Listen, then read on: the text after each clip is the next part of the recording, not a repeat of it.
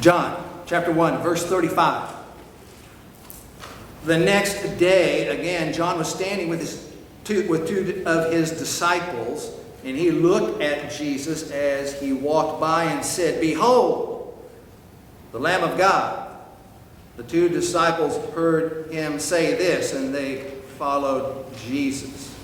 Jesus turned and saw them following and said to them, What are you seeking? And they said to him, Rabbi, which means teacher, where are you staying?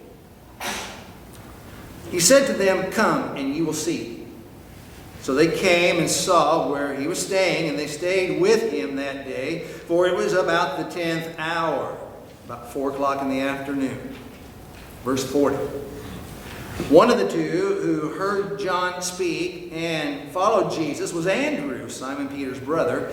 He first found his own brother Simon and said to him, We have found the Messiah, which means Christ. He brought him to Jesus. Jesus looked at him and said, You are Simon, son of John. You shall be called Cephas, which means Peter. The next day, Jesus decided to go into Galilee. He found Philip and said to him, Follow me. Now, Philip was from Bethsaida, city of Andrew and Peter. Philip found Nathanael and said to him, We have found him of whom Moses in the law and also the prophets wrote, Jesus of Nazareth, the son of Joseph. Nathanael said to him, Can anything good come out of Nazareth? Philip said to him, Come and see. Jesus saw Nathanael coming towards him and said of him, Behold, Israelite indeed, in whom there is no deceit. Nathanael said to him, How do you know me? Jesus answered him, Before Philip called you, when you were under the fig tree, I saw you. Nathanael answered him, Rabbi, you are the Son of God. You are the King of Israel. Jesus answered him, Because I said to you, I saw you under the fig tree, do you believe? You will see greater things than these. And he said to him, Truly, truly, I say to you, you will see heaven opened and the angels of God ascending and descending on the Son of Man. Spirit, we uh, come into your inspired word once again this Lord's Day. We ask that you take your inspired word, your perfect word, you bring it down into our hearts, shape our minds, shape our, our lives by it. Help us to, to see where we need to come in alignment with you, Jesus. I pray that you use this passage to fortify us and make us, make us stronger in our commitment to you, Jesus. Amen. Well, this is the section here where we see disciples beginning to follow Jesus. He's calling them and they're beginning to follow. Now, initially, here in this section, it's not that they have the full commitment that they would soon, soon after, but here there's the following aspect following Jesus, coming to see Jesus. So we see these disciples, and some things stand out in the passage, of course, and we'll address that, uh, of course, but we, we have to think of our, to ourselves what does it mean to be a disciple? And that's what the Apostle John is going to help us with through this entire gospel. Kind of like Luke was helping us when we went through the Gospel of Luke. What does it mean to be a disciple of Jesus Christ. And you'll remember that word disciple, of course, means a learner. Technically, it means a learner. But in the, the scriptures, really, it means more than merely a, a learner. It means a follower, it means an imitator. So, what does it mean to be an imitator of Jesus Christ? That's what we're beginning to see here. And an imitator, a, a disciple, of any teacher, but particularly here we're talking about Jesus Christ, a disciple adopts the worldview of their, their rabbi, their teacher. And adopting that worldview, adopting that vision of the world has meaning for life, meaning for daily life. It's not merely uh, capturing content, it does include that. There is the commitment to content. Following Jesus without content is not really following Jesus, that's just going off of emotion. But merely having the content without the, the follow through in the lifestyle, that's not what's intended either as far as a disciple. It's the content that comes into our lives in, in the message of Jesus. Most importantly, the person of Jesus. That content coming into our life shapes and directs our life. These disciples are being called to investigate and to see who this Jesus is. The next day, in verse 35, in verse 43, the next day. You'll see that each one of these that are called here, these, these that are coming to follow Jesus, are responding to a different message. And the first ones, Andrew and the silent disciple, the one that's not named, which it, the consensus is, has been for centuries, the consensus is it is the Apostle John. The Apostle John doesn't mention himself anywhere in his gospel. He, he's, he's wanting to point to others, other directions, other directions. But here we have two disciples, the Andrew and the Apostle John. Then they're, they're investigating, they're inquiring about who this Jesus is. And so we think about discipleship and, and being a disciple and, and what that means.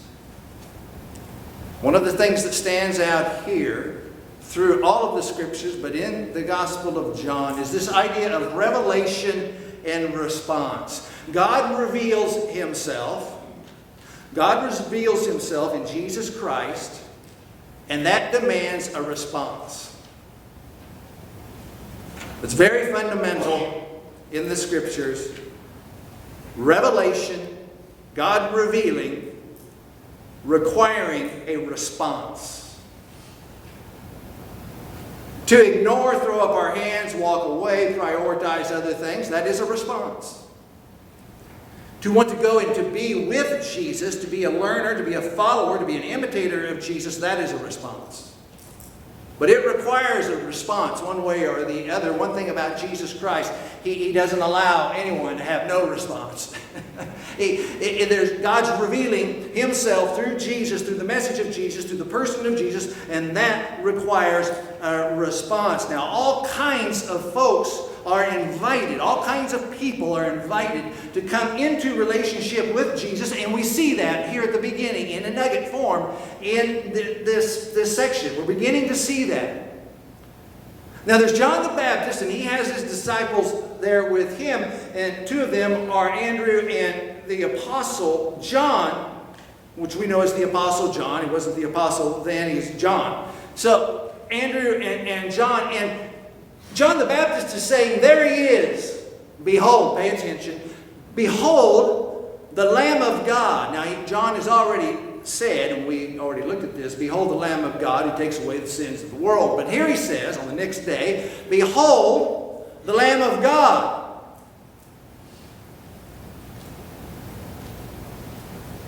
Andrew and John respond to that witness. Revelation, response we'll see that, that Andrew goes and he, he, he calls, calls Simon. Simon, we, we, we found the one that we, we've been looking for. We, we, we, found the, we found the Messiah, which means Christ. We found the Messiah. Revelation, Simon responds. There are different kinds of people. Andrew's a different kind of person than John. John wants to stay in the background. He doesn't say, hey, I'm writing this, pay attention to me. He wants to stay in the background.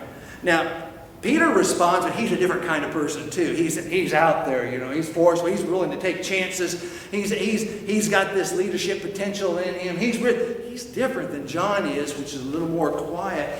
And then we see Philip, and that's the next day. The next day, Jesus decided to go into Galilee, verse 43. He, Jesus, found Philip. And Philip follows. Revelation, response. He's a different kind of person. We don't know much about Philip. The scriptures don't tell us much about Philip. He, he may have been kind of a quiet individual because Jesus found him. Be encouraged. Anyone who wants true revelation from God, anyone who wants true relationship with God, Jesus will find you. God will find you. And then Philip goes and, and he gives a testimony to Nathaniel. Nathaniel. Nathaniel is a skeptic. Any of those around today? He's a skeptic. Can anything good come out of Nazareth? Revelation response. Philip says to him, We have found him of whom Moses and the, the prophets have been pointing to. Out of Nazareth. He's a skeptic. But skeptics are called upon for a response as well. So as we see the pictures of the disciples being called, there's different, different personalities. Revelation, re- response. Revelation, response. So this idea of discipleship, following Jesus, has two elements that we can grasp hold of here rather quickly. And one is a personal witness that identifies who Jesus is. Behold, the Lamb of God. We found the Messiah. The one that the, the, Moses and the prophets testify to, identifying Jesus. I want you to be able to identify Jesus, not identify your church, not identify your pastor, not identify your denomination, identify Jesus. Who is it that you follow?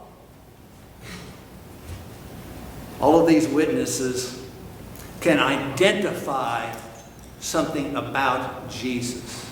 Now, that does not mean our testimonies are not important. They are very important. Our testimony, Paul shares his testimony in the book of Acts. It's very important to share testimony. How did we come to meet Jesus? What does Jesus mean to our life? But there has to be content. Who is this one that you're committing your life to? Well, I don't know. My parents told me I ought to do that. That's not very persuasive. I don't know. The, the guy on TV is just so sweet and personable. I, that won't do it. There's some content, a personal witness that identifies who Jesus is. And then these are hearts. Notice the hearts. The, the hearts that are they're made ready. They're sovereignly made ready. They're sovereignly made ready by God to receive the person of Jesus. God has worked in those hearts. When John the Baptist is there, which is very interesting to, to think about John, is, is that he didn't try to cling and hold on to his disciples. No, don't go over to that one. Stay with me. We're trying to build something here. No, he's, he, behold, Lamb of God. What? Those hearts had been made ready. They'd already, Andrew and John and whoever else were around, John the Baptist, had already come under conviction of their own sin. They'd heard John preach. and they'd adopted his message for themselves in their own hearts, or they wouldn't have been with him as, as disciples of his. But those hearts had been made ready. Why? Even when Andrew goes to Simon, Simon okay, he found a Messiah. Somehow, Simon didn't say, ah, you're crazy, get out of here, get out, get out of my face. His heart's been prepared. He wants to, he wants to hear, he wants to see. He wants Philip. Nathaniel.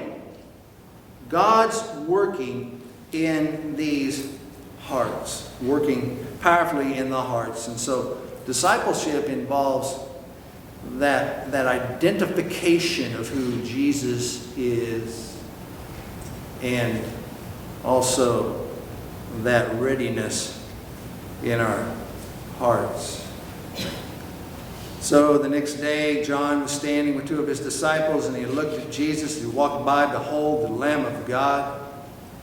The disciples heard him say this, and they follow. They're following out of curiosity at this point. They're going to be convinced because they spend time with Jesus, and whatever Jesus said to them, we don't know, but whatever they, he said to them really convinced them because Andrew goes and tells Simon, Yeah, we, we found, found the Messiah. So, this genuine discipleship begins with a, some kind of personal investigation into who Jesus is and a willingness to count the costs.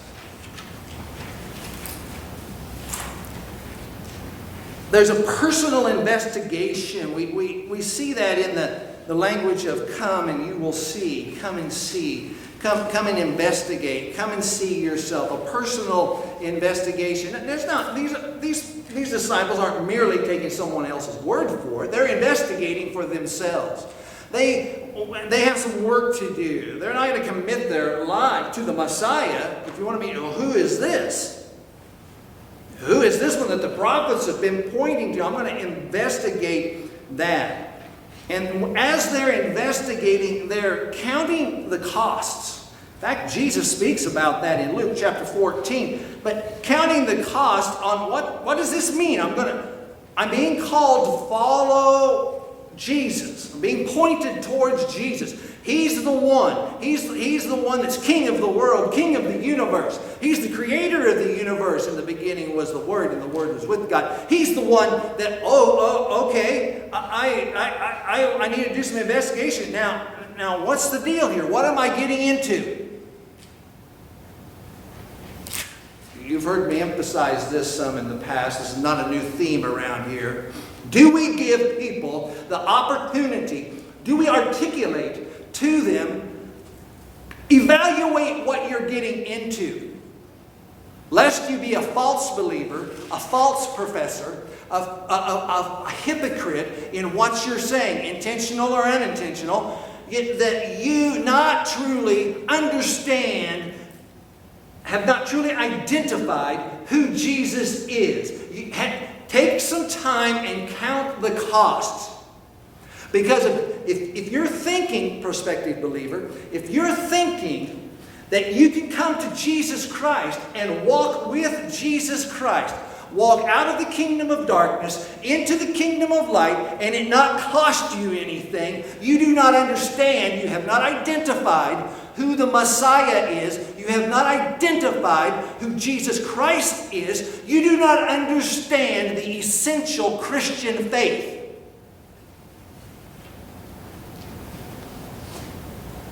They're investigating, they're counting the cost, and it costs each of them quite a lot, as we have thought in the past and will continue to think about, because it's so lost today. Nobody wants to say anything like that. Might offend somebody, might push people away. Well, that might hurt attendance. That might, we might not get enough clicks. We might not have enough viewership because we're going to tell people it costs them something. They're going to have to sacrifice something. They're going to have to lay down their life for something. They're going to be ridiculed like Jesus has been ridiculed. They're not going to be uh, want to be around you. Yeah, that's what it means to follow Jesus. Well, we don't want to do any of that. Going to have to be some sacrifice involved. Remember carrying that cross. Going to have to be some sacrifice. Now, now, if you're going to follow Jesus, Peter, Simon, Nathaniel, whatever Jesus said to them, but count the costs. Count the costs.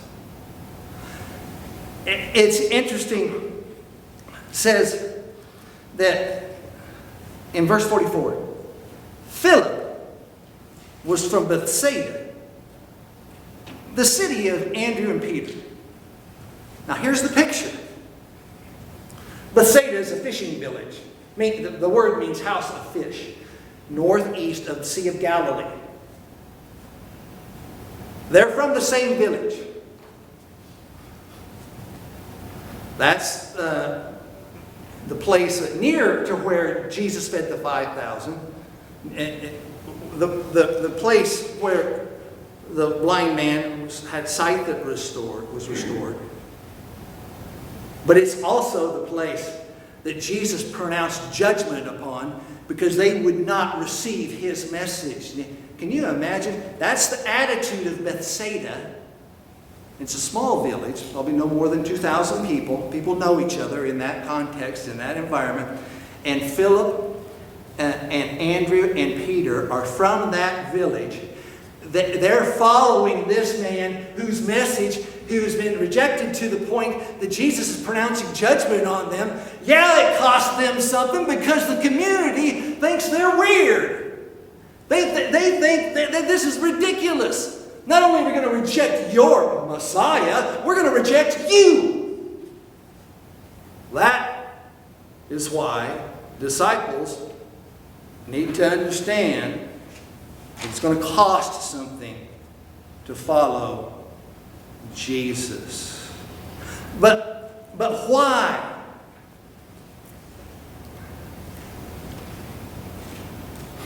Why the investigation? I've given you an example of that, but why?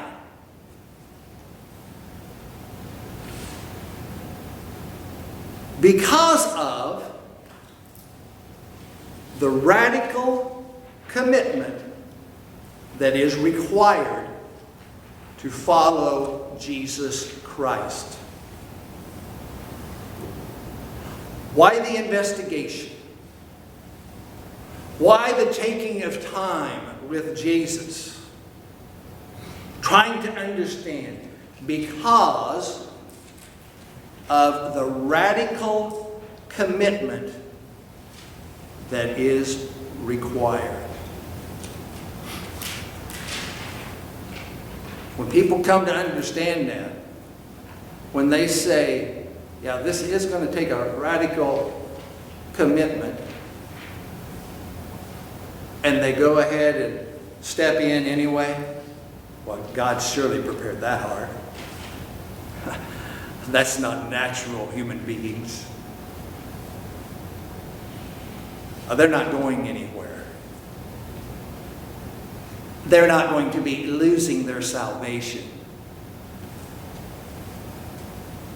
As if that could really happen.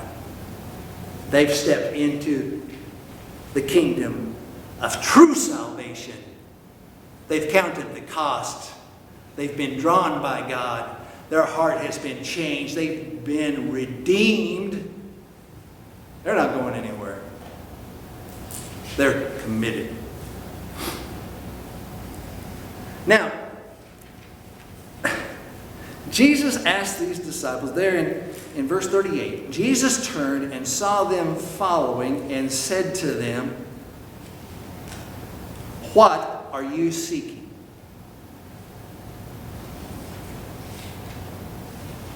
That's the heart penetrating question of Jesus Christ. Notice he didn't say who.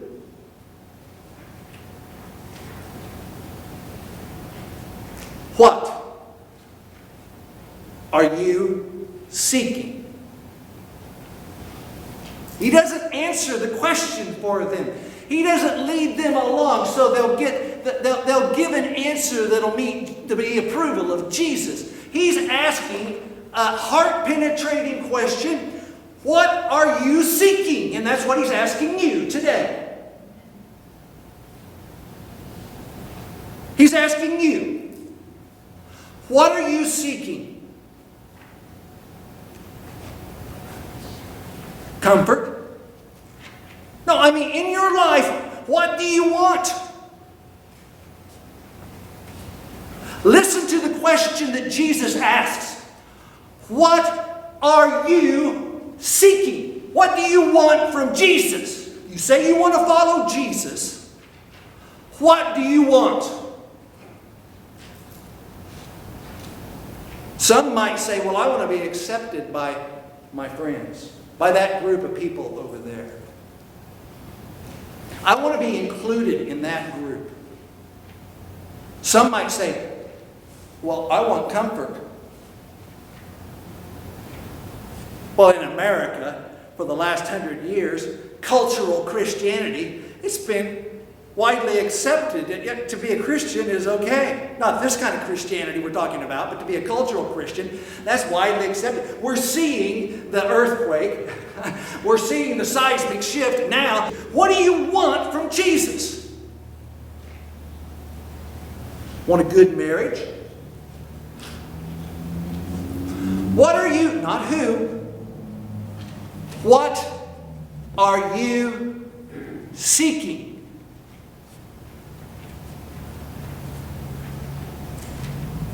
And of course, as we go along in the Gospel of John, we could follow up that question is Does Jesus, will Jesus provide what you're seeking? You may be coming to Jesus for the wrong reasons. To be accepted in Bethsaida, that would be the wrong reason. What are you seeking? Now, that's a good question for us, for believers, every day. We rise up, your daily walk with Jesus Christ. Jesus asking you, just imagine. In the morning when I rise, give me Jesus. Okay? That's a really great song. You imagine Jesus is there at the foot of your bed? What do you want from me today? That would be a great question for disciples to ask. Imagining Jesus asking you personally, What do you want from me today? What are you seeking today? Heart penetrating question he asks these disciples. Well, they, it might have caught them off guard because they say, Rabbi, a, a sign of respect, can, can we come stay with you? They, they say, uh, where are you staying? Kind of an odd kind of an answer to that question. They want to spend some time with Jesus. They want to, want to go and, and spend some time. That's what they're, they're saying. Rabbi, give me respect. I want to spend some time with you. Can, can we, we do that? And he says, Come and you will see. Come and you will see. Kind of interesting how following eyes are opened when those who are inquiring take a step towards Jesus. As they're moving in the other direction from Jesus, more and more, greater and greater blindness sets in. What starts as a fog and what's fuzzy becomes raw blindness. But those who move towards Jesus find their eyes being, being opened. Come and you will see. John loves that kind of imagery darkness, light, blindness, sight. Come and you will see. So, these dis- disciples have a desire, and they do make that commitment to be with Jesus and to learn from Jesus. They're, they're having that commitment. They're, they're asking, where, where, where are you staying? Where are you staying?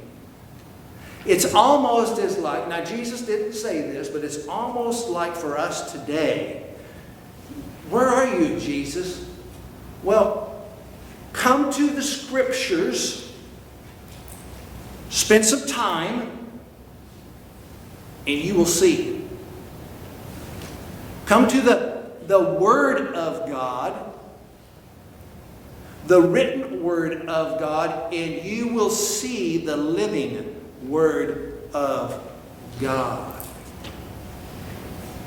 Just read to try to get the narrative, try to know a person. Come and see. So they're making that, they have that desire and they're making a commitment. So each prospective disciple must per, is personally responsible to come and to see for themselves. There isn't going to be any ancestral heritage. There's not going to be any religious grouping that allows access into God's kingdom. It's a coming and seeing that's involved here. Coming to Jesus to see for themselves. So it's really important as these disciples then, then give their witness, give their uh, testimony to Jesus, they're not required to convince. Uh, when Philip goes to Nathaniel, he's a skeptic, remember? If Philip goes to Nathaniel, for example, he says, uh, Can anything good come out of Nazareth? Well, Philip's response is, Come and see.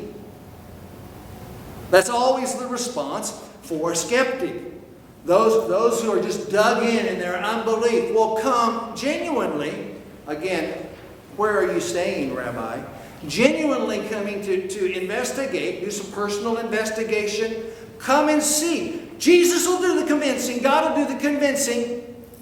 In those hearts that are prepared and have come and see, Je- Jesus, God, will do the convincing. They're not charged with convincing someone who this Jesus is. We all are called to bring people into contact. Isn't that what, what Andrew does to his, his brother Simon? He brings Simon into contact with Jesus. And, and that's, that's what, what we see with Philip bringing Nathanael into contact with Jesus. John the Baptist brings Andrew and, and John Behold, the Lamb, the Lamb of God. He brings them into to contact, and then they go and investigate. They see for themselves. It's interesting how, how personable this is. That's always been the best way of witnessing to Jesus is personable. It, it's not that you know, mountainside speeches are not important, or stadium addresses in our time are, are not important, and that God wouldn't use those, but by far, by far, from the very beginnings of Christianity, it's one person to another. One person to another. You ought to see. You ought, you ought to see. Investigate for yourself. Personal witness. But we're not called to convince. The Holy Spirit will do the convincing. Jesus will do the convincing. The Spirit of Jesus. So he found his brother uh, Simon, verse 41, and he says, We have found. So obviously their minds, Andrew and John's mind, has been opened. And then Cephas comes, Peter comes to Jesus. And Jesus sees Simon. He brought him to Jesus. Jesus looked at him and said, You are Simon. And that would have been a real shock to this man. He calls him out, You're Simon. Do I know you? How do you how do I know you? Or maybe they, maybe they would have been circulating at the time. We don't, we don't know that. But Jesus is expressing something very powerful, same as he did with Nathaniel. We'll look at that in, in a moment. His omniscience, his supernatural knowledge. That you are Simon, son of John. In that time, it was very common to identify a person with their hometown. Jesus of Nazareth. You're, you're, you're, and Joseph being the Father, that everyone knew that Jesus would have had, Joseph being identified as his father. Here, of course, Jesus has Heavenly Father. But here, you're Simon, son of John. You shall be called Cephas, which name means Peter.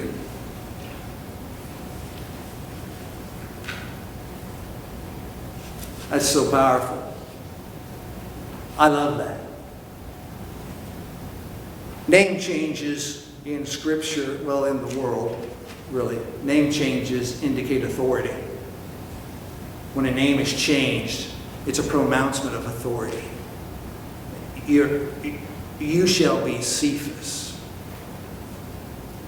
Now, Cephas means Peter, but some of you will remember that means rock. But really, in our time, it, it was really more of a nickname than a, a proper name. In our time, it would be like, like saying, Well, you're Simon, son of John. You, you will be called Rocky. More, more of a nickname. There's some affection in that, but as I say, there's some authority, authority brought into it. It, it certainly does mean, mean rock, but like I said, it, there's, there's that, that kind of a nickname aspect to it. But he changes the name. Now, you know, those of you who have studied the scriptures and you've studied Peter and you know Peter's life, and if you haven't done that, I invite you to do that. You remember some of the character qualities of, of Peter and how he was bold and you know he stepped out of the boat and uh, all this. And he even, even kind of pushed back on Jesus. Jesus would do some teaching, and then here would come Simon. Simon comes along and says, Now, wait a minute, Lord, have you thought about this? Wait, have you? And Jesus would say, Simon, Simon, you remember, Simon, Simon. Well, for John, when that word is used, Simon, Simon, that's, that's this man's natural name. His, his human, unredeemed, just a human being. It's his name. So when, when Jesus says, Simon, Simon, it's like saying, hey, you're acting in your, your pre-Christ, like, like your pre-Christ days. You're not acting like who you could be. I have named you Cephas. I have named, which means Peter, Rocky. This is who you could be. This is who, in fact, you will be with me at the center of your life. Jesus sees the potentiality of that man. He comes, he sees Simon, he sees you. He sees who you really are. He doesn't deny who you really are. We, we can't get away with denying who we really are. The Lord God Almighty, Jesus Christ, sees who we are. Every imperfection in our life, He sees that. He acknowledges that. He gives you respect. That's who you are. But He emphasizes who you could become and who you will become with Jesus at the center of your life. Look at, where, where Peter went in his life, we're still talking about him. We're talking about any other fishermen from Bethsaida 2,000 years ago, a few others, Andrew, a few others, not many, who he could become with Jesus at the center of his life. Ultimately, Peter will become someone he never dreamed possible, and that's true for you. You don't have any idea where Jesus Christ is taking you if you put Jesus at the center of your life, at the center of your marriage, at the center of your work. No, you don't get to discount Jesus for eight hours during the day while you compromise in your workplace. With Jesus first, well, he sees your potential. He, he sees where he's taking you. And he names this man, so for all of us to reflect on and think about in our life, he names Peter specifically, gives him this particular name because he has a particular task among all of these wonderful apostles and all of the other disciples that are going to come. He has a particular role and a responsibility. Jesus sees what Jesus will make of him. Jesus sees what Jesus will make of you.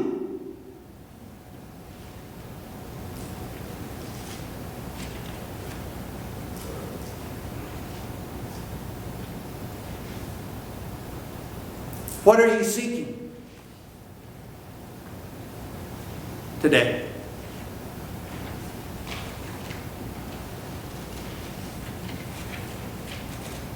Wow. What must have been rushing through the mind of Simon. Unbelievable. Well, we have that very odd, seems to me odd, of course, it's perfect because it's the inspired word of God. Verse 50 Jesus answered him, answered Nathanael, the skeptic Nathanael, because I say to you, meaning Nathanael, I saw you under the fig tree. Do you believe? You will see greater things than these. And he said to him, Truly, truly, I say to you, you will see heaven open, the angels of God ascending and descending on the Son of Man. There's an interesting feature here in your study Bibles. In verse 51, you probably have a little note there. And if you look at the note, it says that the you, Y O U, the you that is referenced there is plural. What does that mean? It means Nathanael is coming. Jesus recognizes and addresses Nathanael, but now he's opening it up plural.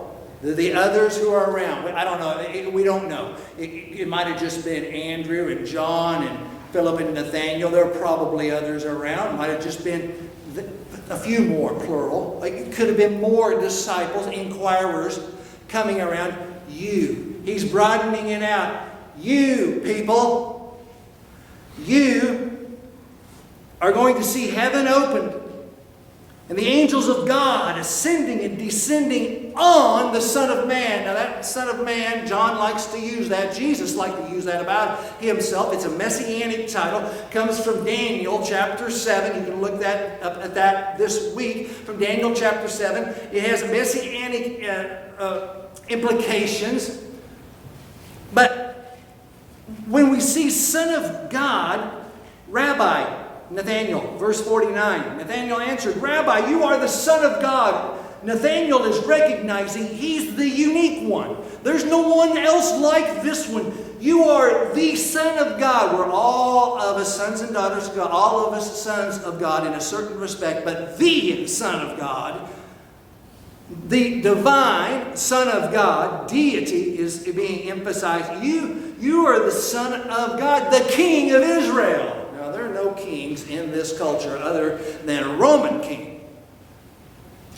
Nathaniel is saying, King of Israel. He's also saying King of his life because Nathaniel, if it's King of Israel and he's announcing that, he's confirming that to the Lord, Nathaniel is meaning that he's the king of his life too. But Jesus there uses that word, that, that, that phrase, Son of Man. And that doesn't merely point to the humanity of, uh, of Jesus. It too is a messianic title, but Jesus doesn't want to get tangled up in the politics of the day.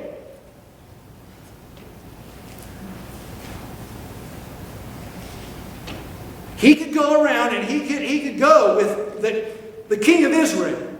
But that is going to be, there's going to be all kinds of debris that falls out of that title if he goes around at that point in time announcing he's the king of Israel. What we have, even the Pharisees, even the people in Jerusalem in the temple, there's, there's only, no, no, no, no, no, no, no, no, there's only one king. There's only one, one, one king. The Romans are going to come through. They're going to wipe us out. If you, we, we cannot have that. So he, he comes, the Son of Man. It's messianic too, but it doesn't carry the freight.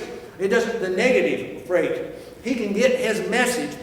He can speak of himself being the Son of Man without everyone all of a sudden, whoo, reacting back. Oh, he's confronting Caesar. And, and, and the whole thing is just shut down before it's before he gets to the, the cross. So that's a strategic use. But these angels descending and ascending on the Son of Man, well, what's he saying? Very odd.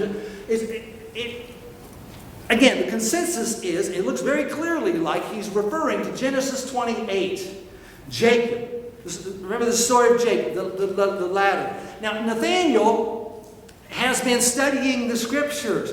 Jesus said, uh, uh, before uh, Philip called you, Jesus says, you were under the fig tree and I saw you. Now, he could have literally been under a fig tree and all the shade that comes from a fig tree could have been there. Uh, may very well likely have been. But that also, in the culture there, in the religious context, to be under the, under the fig tree was to be meditating on Scripture and praying. There's a religious context to that phrase. So I saw you while you were under the fig tree. Well, he might have been under the fig tree, but certainly that uh, this witness comes to him, comes Philip comes to him and speaks to him. We have found whom Moses uh, in the law and also the prophets wrote.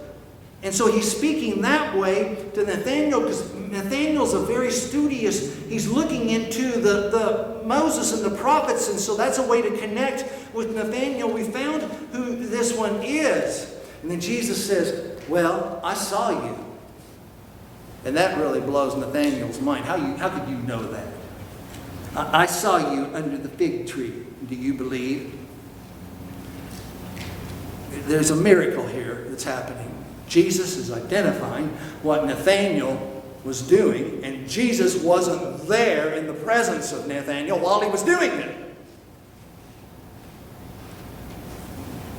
You believe because of a miracle, well, you're going to see greater things than this.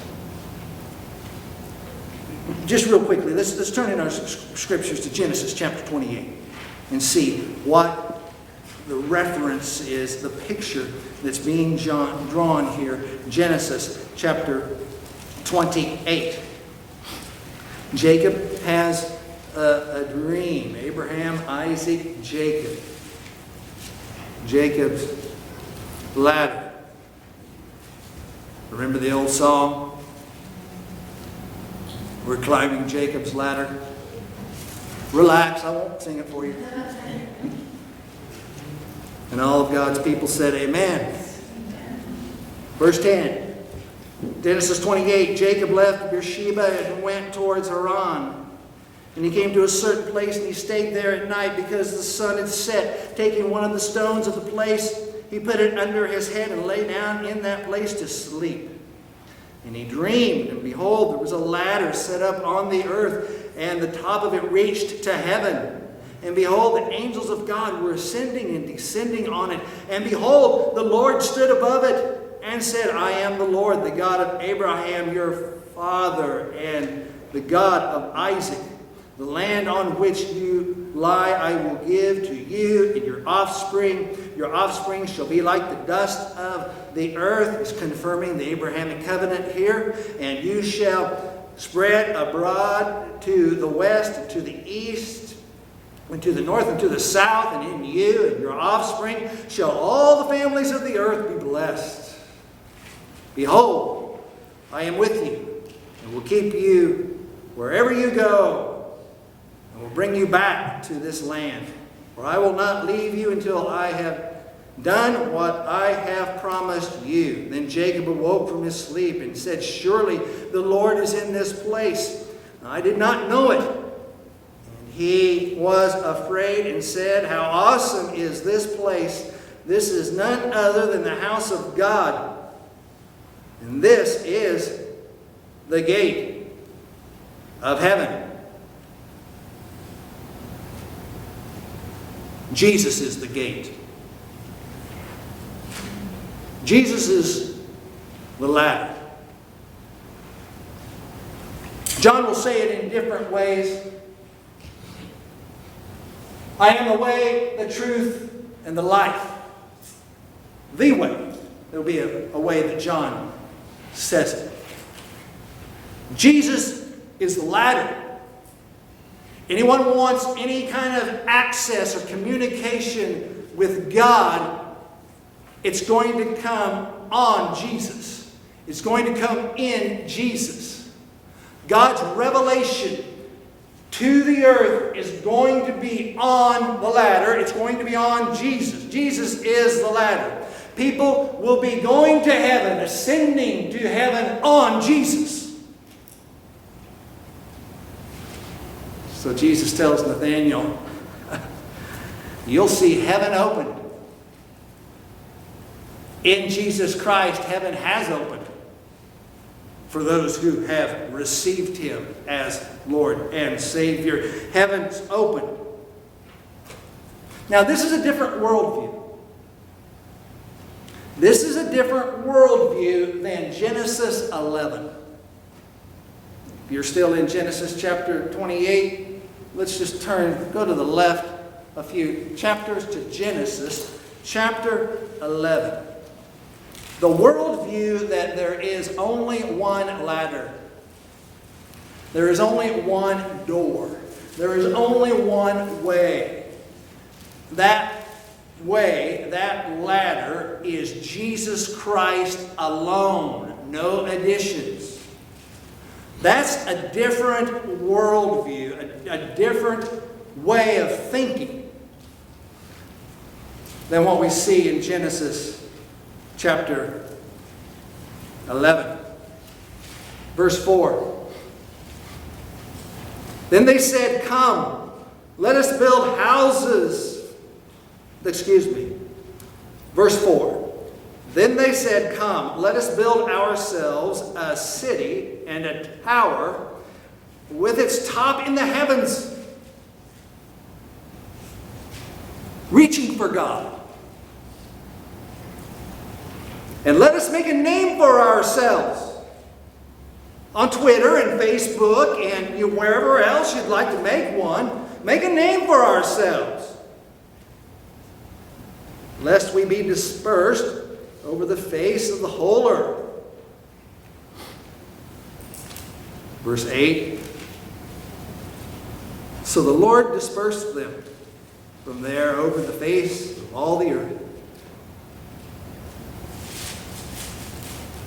And they left off building the city.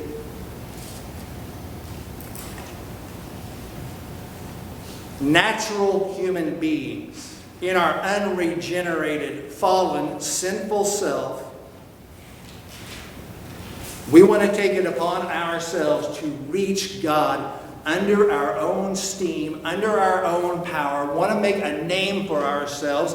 We want, want to announce to the world that our philosophies, our traditions, our way of thinking is so superior, we will reach the heavens. We have the power in us. If we could just break through, we, as we strive and as we evolve into something greater, more perfect, and as that tower rises and rises and rises, we can be all that God promised and more. That is not the worldview from the Bible. The, in the Bible, the worldview is there's one way, there is one ladder, one way to heaven. There's one way to receive information about heaven, and that's Jesus. It's not the New York Times best-selling list. It's not some guru sitting on a mountain in the Himalayas. It's Jesus Christ is the only way to receive true knowledge of the Most High God and to understand ourselves in this life. It's a completely different worldview, two distinct worldviews. And I'll leave you with this good news.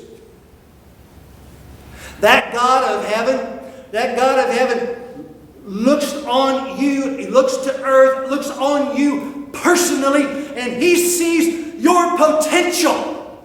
You want to rise to your own potential in your life? Oh, how sad you want to do that. Who are you? How's that been working out lately? Rising to your own potential. You can do that in yourself. Well, you may have accomplished a lot, and, and we're happy for that. But just think where you could have been with Jesus at the center. Jesus may not have changed your name literally as he did Simon, but he still comes into your life and he says, I'm going to give you a new life. In fact, John calls it being born again, which means newness. Something new has taken place. Be encouraged. Jesus looks at you. Jesus says, Come and see. Come and see who I am. Don't trust in yourselves. Don't trust in these towers of Babel that are all around you, babbling and babbling and babbling all around you. Don't trust in that. Trust in me. Trust in my word. The word was God. He sees your potential where you and I could go, where we could be. And if a group of people grasp hold of that and see that where we could be, everyone's wanting to know how are we going to get out of this. Look at this situation. Look at this situation. Look at this situation over here. The world is terrible. How are my kids going to live in? What kind of world is it going to be? What kind of world is it going to be for my grandkids? It doesn't mean it matter if you're on this side of the aisle, on this side of the aisle. Let's reach for something because we've got to get out of this situation wherever we are or wherever we have been. The only way, the only ladder out of it is Jesus Christ. It's the only way, according to the Apostle John, according to the Scriptures, the only way not to hurt you, not to defeat you, not to look down upon you, not to judge you, but so that you can reach all of your potential that God sees in you. Being a disciple of Jesus Christ will be the greatest decision everyone makes in their life. It will be the greatest way to live with all of its hurts, all of its challenges, but all of its blessings and ultimate joy. Let's pray. Father, thank you for seeing in us what we do not see in ourselves as individuals and as a people. God, thank you for being that ladder. And thank you for giving us an example of, of Simon and, and how you changed his name and how, how you can see something in us that, that other than what we are, what we see of, of ourselves. As your people today go out into the world, whatever they might be doing, whatever they might be undertaking, Lord, I pray you would shower grace upon them, energize them, encourage them to be more bold in their faith personally and in our own hearts. Help us to have a growing and passionate hunger for the Scriptures, God. And in that, a hunger and a passion for you, God.